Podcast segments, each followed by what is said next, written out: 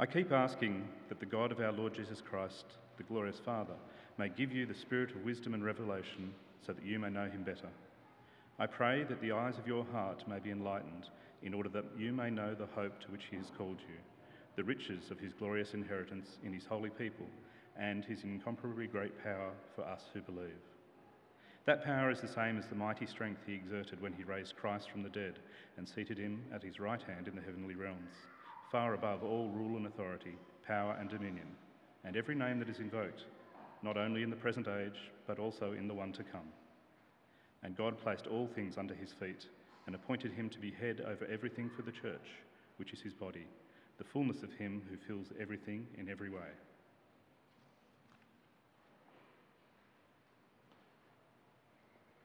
And the second reading this morning is from John chapter 20 to the end of, of, the chapter.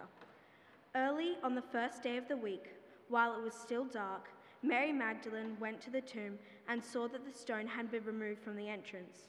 So she came running to Simon Peter and the other disciple, the one Jesus loved, and said, They have taken the Lord out of the tomb, and we don't know where they have put him. So Peter and the other disciples started for the tomb.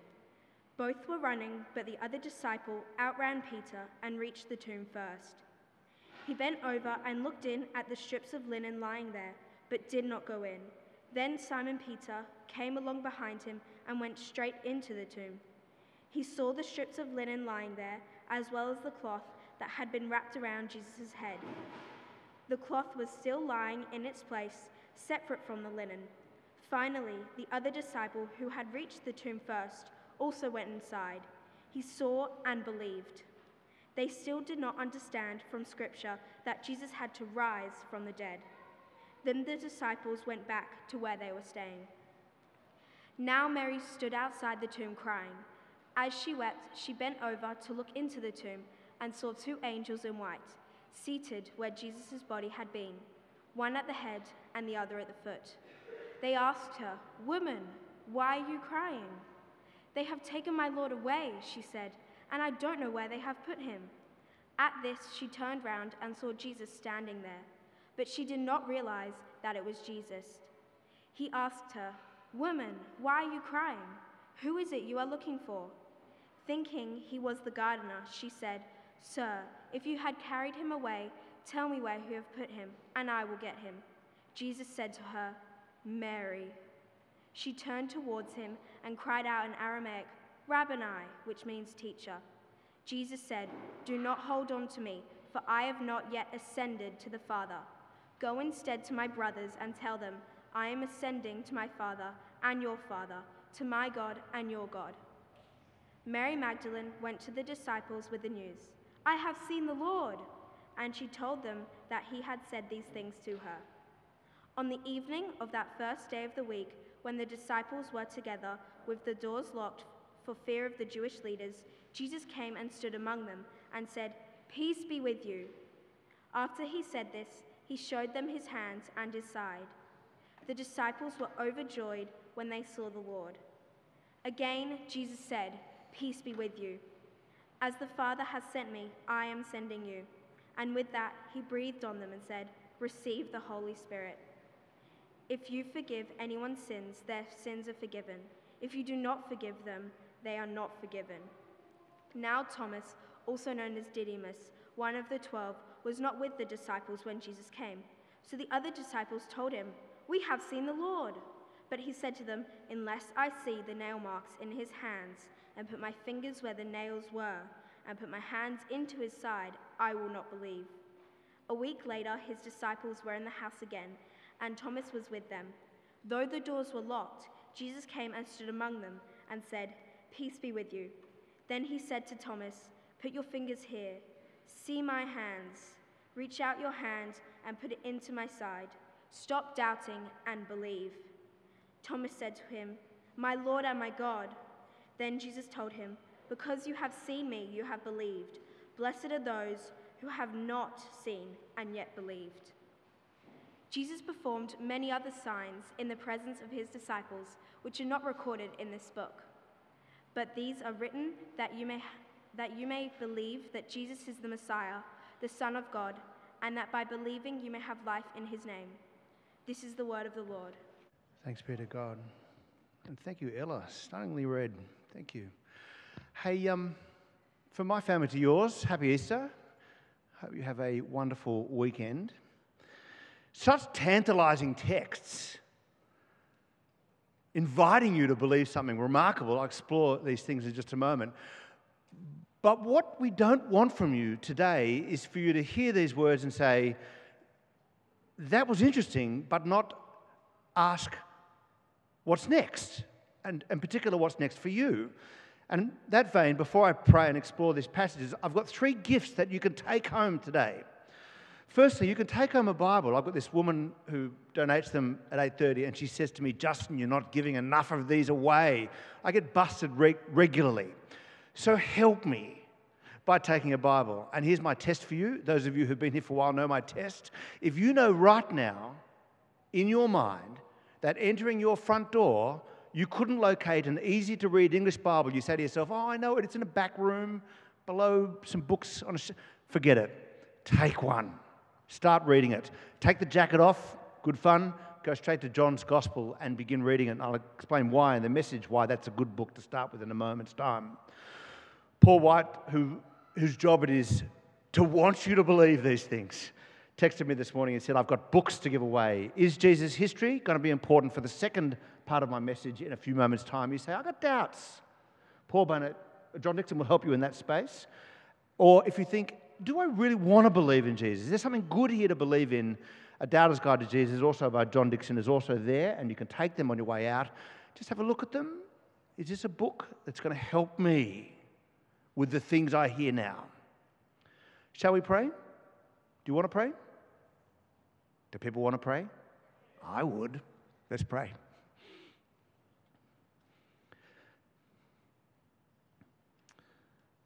Matthew Bridges wrote, Awake, my soul, and sing of him who died for thee, and hail him as thy matchless King through all eternity. Father, breathe your spirit on us and in us now.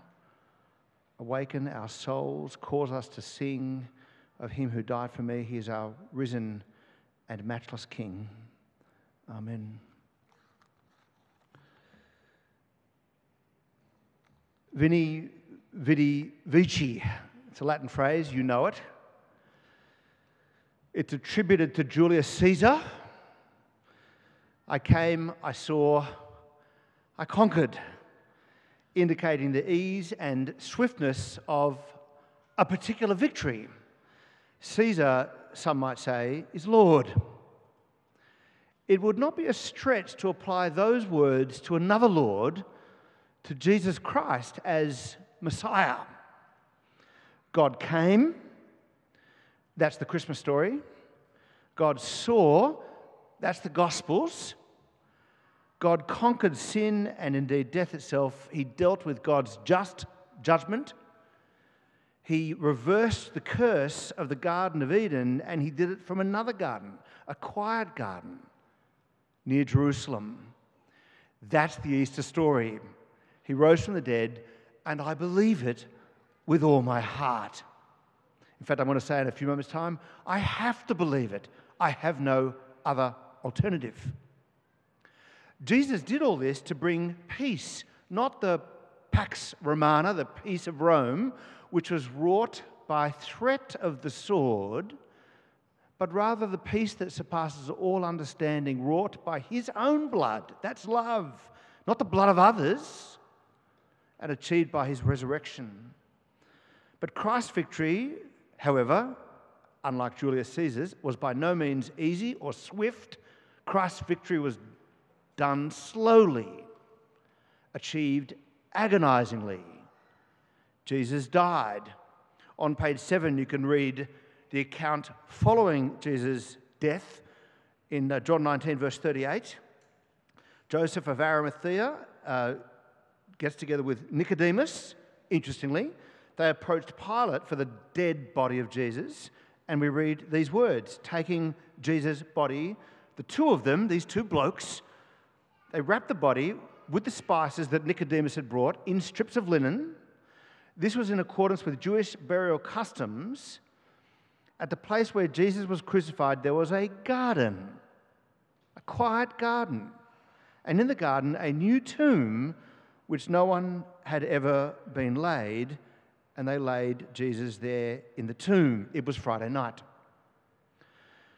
And yet, before sunrise on Sunday, sometime before sunrise on Sunday, something happened.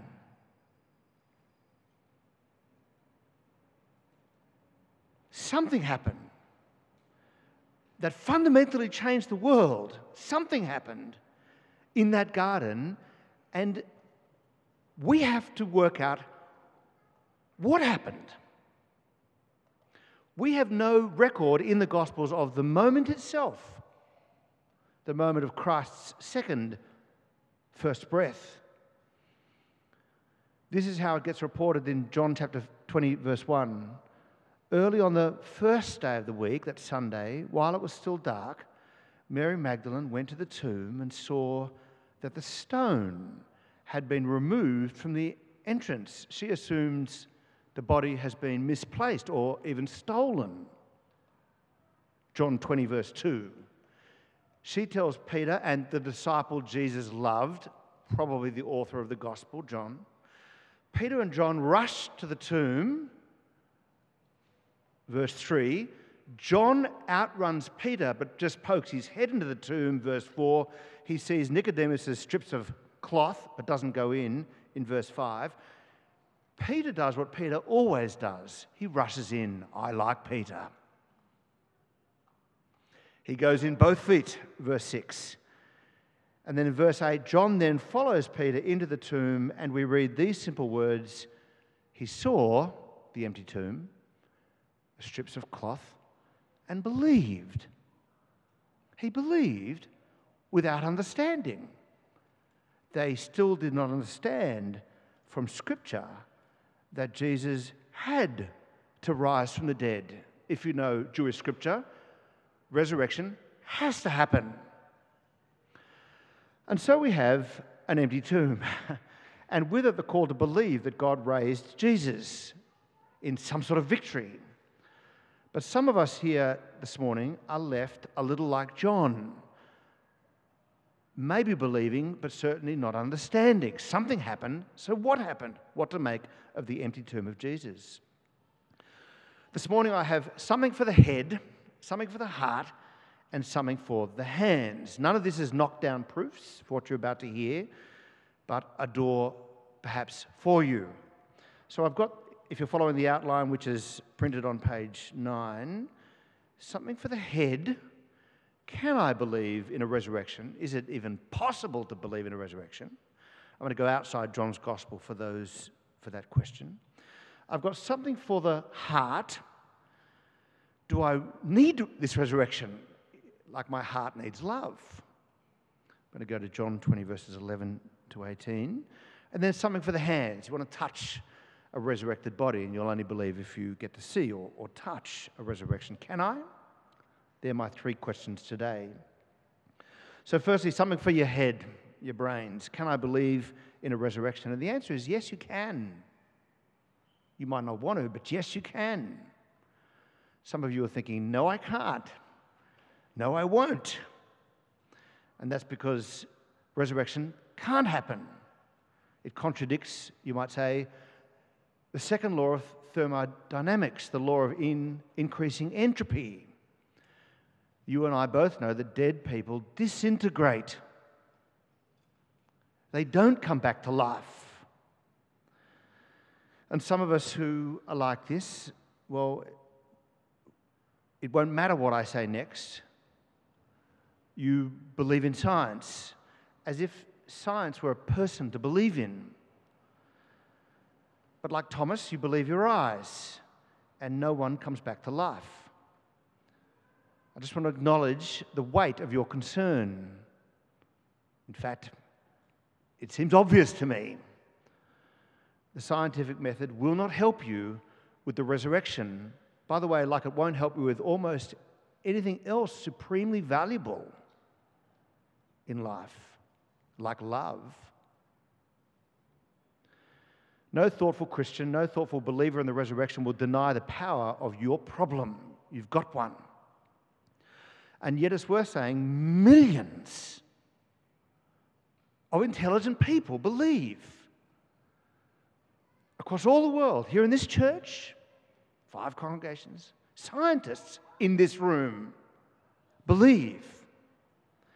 If you join the Alpha course, in fact, I think it's the first week, the one that you'd come to even before you commit to the 10, lists dozens of scientists who believe. Can I invite you to join that course? Why? How do they believe? Well, these intelligent people do two things. First, they allow for an open system in the universe rather than a closed one. They allow for the existence of a God or God. A materialist starts with a closed system. There's only matter, material. And matter always follows laws. And since there's no God, there are only laws of nature. And that's why you can't believe. You can't believe because you discount God as an agent. You only have this, so there can't be a resurrection. But if a person allows for, or opens the door to the possibility that there is a God, just the possibility, God is powerful, God is engaged, God is loving, God is involved, who inde- a God who indeed holds all things together, then you are open then. You must be open, by necessity, open to the possibility of what one might call the impossible. You open up your heart to miracles. You open up your heart to mystery. I believe you open up your heart to life rather than death, up rather than down, eternal life rather than judgment. You are then open to hope, not despair. You are open to wonder, not banality. Not just this is as good as it gets. The second thing that those intelligent people are open to is the possibility that God has a narrative that He's spoken or woven, a story that He's got for the world. They're open to the possibility that this God has made promises over a thousand years to deal with death. The possibility that God might enter the story, write the story, and enter the story. That He has made a covenant with His people long ago. We opened our service today with Isaiah 25 in the exile 700 years before Christ came on this mountain the one outside Jerusalem, Mount Zion, God will destroy the shroud that enfolds all peoples, the sheet that covers all nations, that is death, and he will swallow up death forever. That's in the story. That's, of course, why Lazarus was raised from the dead. The Apostle Paul was speaking to King Agrippa, a Jewish king who held Jewish hopes from the Jewish scriptures, and he explains why he's on trial. He said he's on trial for the things Jewish people have always believed the claim that God had promised it. He says to Agrippa, Why should any of you here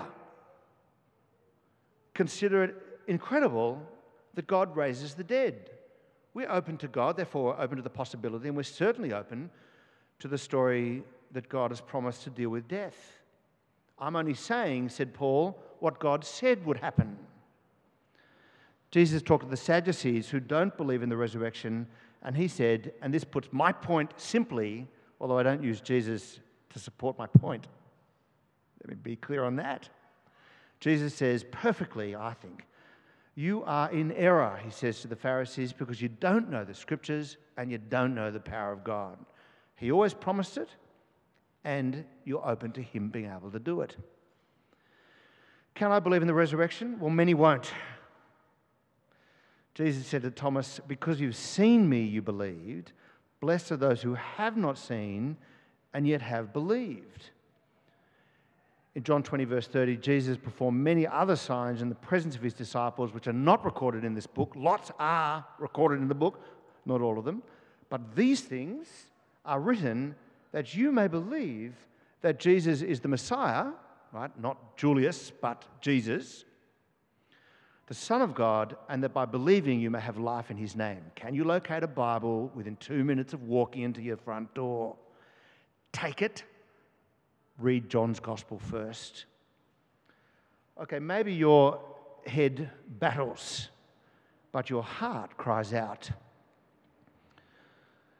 A word for the heart. Do I want or even need this resurrection? And I think the answer is yes, we all do, because the resurrection answers a universal need. You could argue the only universal need. People suffer in all sorts of ways, and yet 100% of us will go to the grave. In verses 11 to 18, you get this beautiful, heartfelt exchange between Mary and what, who she perceives to be the gardener in the garden. Peter and John see the empty tomb and they go back to tell their friends that the tomb is empty, leaving Mary Magdalene the first to see Jesus. In verse 11, Mary stood outside the tomb crying. She's crying. It tells you something about her heart.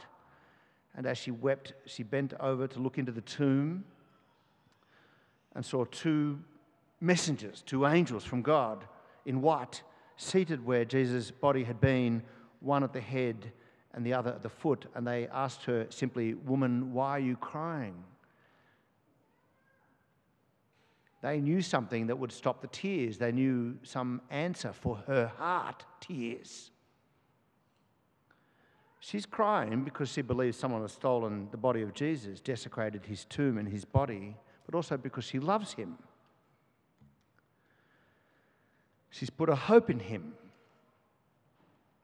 which is pretty, pretty confusing time. But her tears, her weeping for me, as I read it, are the same or similar tears that we all shed at grief when we lose something or when we lose someone we, we love, when we are disorientated by some grave injustice, because that's how Mary feels.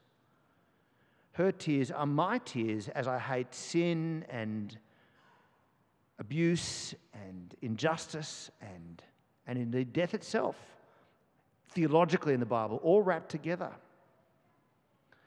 The resurrection is something our heart needs not just because it satisfies the longing that arises out of loss or death, but because it answers the deepest questions we all have. Is there meaning in life, or is it just a decay to the grave? Is there purpose? Does God care? Does God love me? Is there life? Is there eternal life? When Jesus died, they, their hopes were dashed. But look at verse 14 on page 8. At this, she turned around and saw Jesus standing there, but she didn't realize that it was Jesus. Jesus asked her, Woman, why are you crying? Same question as the messengers, the angels. Who is it that you're looking for? Thinking he was the gardener, you know, context, she said, Sir, if you've carried him away, tell me where you put him, and I will go and get him. I'll lug him back. And Jesus then uses her name. Jesus said to her, Mary. So personal. In his book, Raised Forever, Perth pastor Rory Shiner talks about explanations for the empty tomb. You know, someone must have stolen the body. Well, why didn't the Romans produce it, produce it to nip this movement in the bud? Perhaps the disciples took it, uh, but were the Romans that relaxed? Maybe Jesus revived, revived after being knocked around a bit on the tomb. That's, you know. Rory points, points out that something happened in the garden and he goes for an explanation. What happened? He writes these words, somewhat cheekily. He says, The Christian claim that Jesus was raised from his tomb in the body, that's the claim. On the surface, this seems so unlikely as to be dismissed. The last explanation you can imagine. Indeed, it did not immediately commend itself even to the first witnesses. They, didn't, they struggled to believe. However, once we carefully examine the actual evidence, the Christian claim starts to emerge like Australian speed skater Steve Bradbury. In the 2002 Winter Olympics, strangely ahead, if only because everyone else fell over, there is simply no other explanation that works. Steve Bradbury, the Australian that no one would thought would win, coming in last. Please YouTube it for yourself. It's a glorious three minutes of joy. Steve Bradbury wins the gold medal because it turns out to be the only one left standing. I also think the Bradbury response that it's the only explanation left standing applies to your heart questions too. The disciples said to Jesus in John chapter 6, To whom shall we go? You have the words of eternal life. Tell me someone else who has an answer that's close. Show it to me. I'm willing, by the way, I want to read your book. I'm willing to believe that somebody else has a better answer. My heart demands the resurrection. My soul won't rest without it. For those of you who care, and that's none of you, on my Facebook page, in my About section, I identify as dust. That's who I am, going to the grave. But I'm confident in the resurrection. Jesus asks me, Man, why are you crying? Who is it that you're looking for? I'm looking for Jesus. We need that tomb to be empty. Our tears demand it. But let's return to empiricism, to observation. Can I believe? Let's go to Thomas and his hands, his eyes. So, my third question is can I, for the word for the hands, can I see or touch a resurrection? The answer is no, you can't. Well, not that I know of. you want to touch a resurrection because you say, well, if I could have better proof, I might believe. Every time I read John chapter 20, I, well, every time I think about resurrection, I spare a thought for Thomas. He was not in the room where it happened. In verse 19, on the evening of the first day of the week, when the disciples were together, not Thomas, the doors were locked for fear of the Jewish leaders. Jesus came and stood among them and said, Shalom Elohim, peace be with you. He's offering peace, peace that surpasses understanding. After this, he showed them his hands and his side, still bloodied.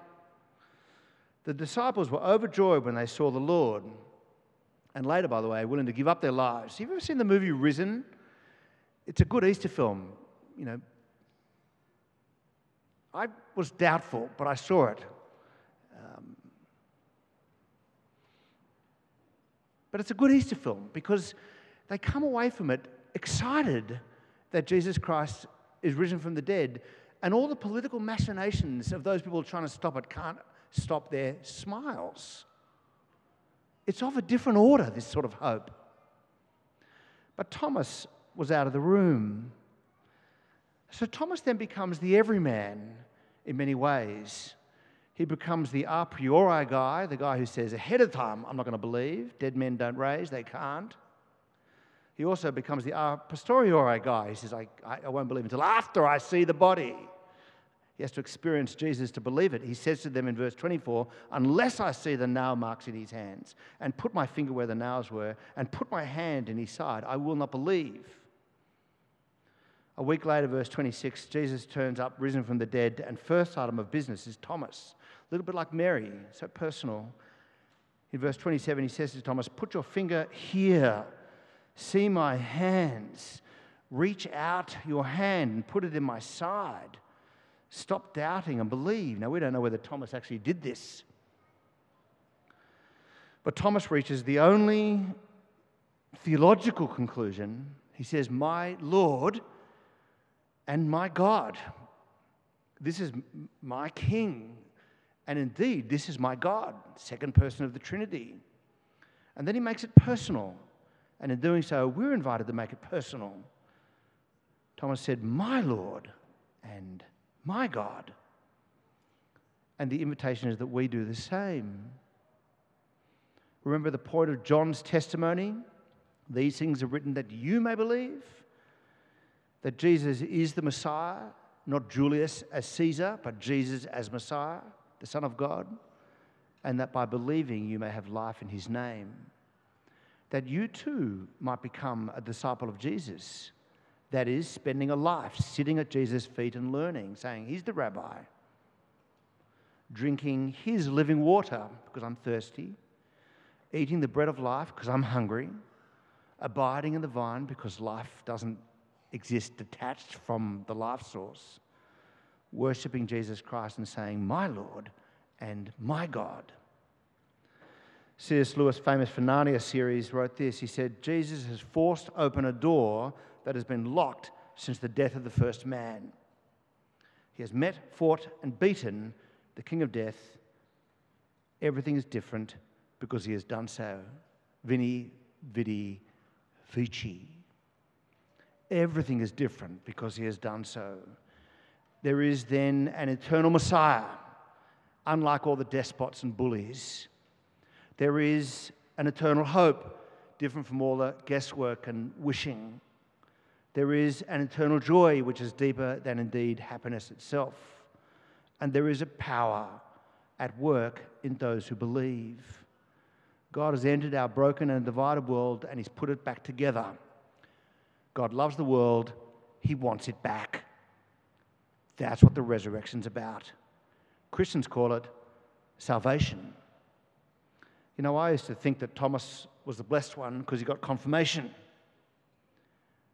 And I don't know about you, but I'd like confirmation. But not so. Jesus says, You're blessed if you believe without seeing. Jesus said to, to Thomas, Because you've seen me, you believed? Blessed are those who have not seen and yet have believed. You too will see a resurrection with your own eyes. Paul will say the resurrection is the first fruits of many. This is the future of humanity, not the grave, but a renewed earth. You'll touch resurrected bodies. This is our hope. You could be one of the blessed ones simply by praying a prayer with me. And I'm going to pray that prayer now. And if you do pray that prayer, I've got options for you. A Bible, go to John's Gospel first, two minutes. Couple of books by John Dickson. Emma and I would love to pray with you. and I'll be up the back, and you say, you come to me and you say, I want to pray with you. I did it, by the way. I was about 10 years old. I thought I've been raised a Christian, but I'm not sure if I've taken it seriously enough. Just wasn't sure. So I sat down to pray with someone. I could tell you where I was, what I was like. Do you want to pray? If you do, say amen at the end. Let's pray. Father, we say here and now, Christ is Lord, and there is no other Lord. There's no Caesar, no king, no prime minister, no president, no dictator, no boss. No one else to truly fear, and no one else in which to place our hopes. You came, you saw, you conquered. God, you came. You were in Christ, that humble birth in that stable revealing your humble heart, oh God. You came, you saw. We can read your life, the way you lived, the way you loved, the way you treated people tenderly, especially those with tender consciences, especially those suffering, especially those oppressed. And you conquered. You conquered sin, you conquered death, you conquered the injustice. You did it by dying, not by taking life, but by giving up your own life. You did it by love. And you did it by walking out of that garden tomb, giving us from that day on hope Let no one caught in sin remain inside the live inward shame, but fix our eyes the, upon the cross and run to him who showed great love and bled for us. We say, Christ has risen from the dead, trampling over death by death. Come awake, come awake. Come and rise up from the grave. Amen.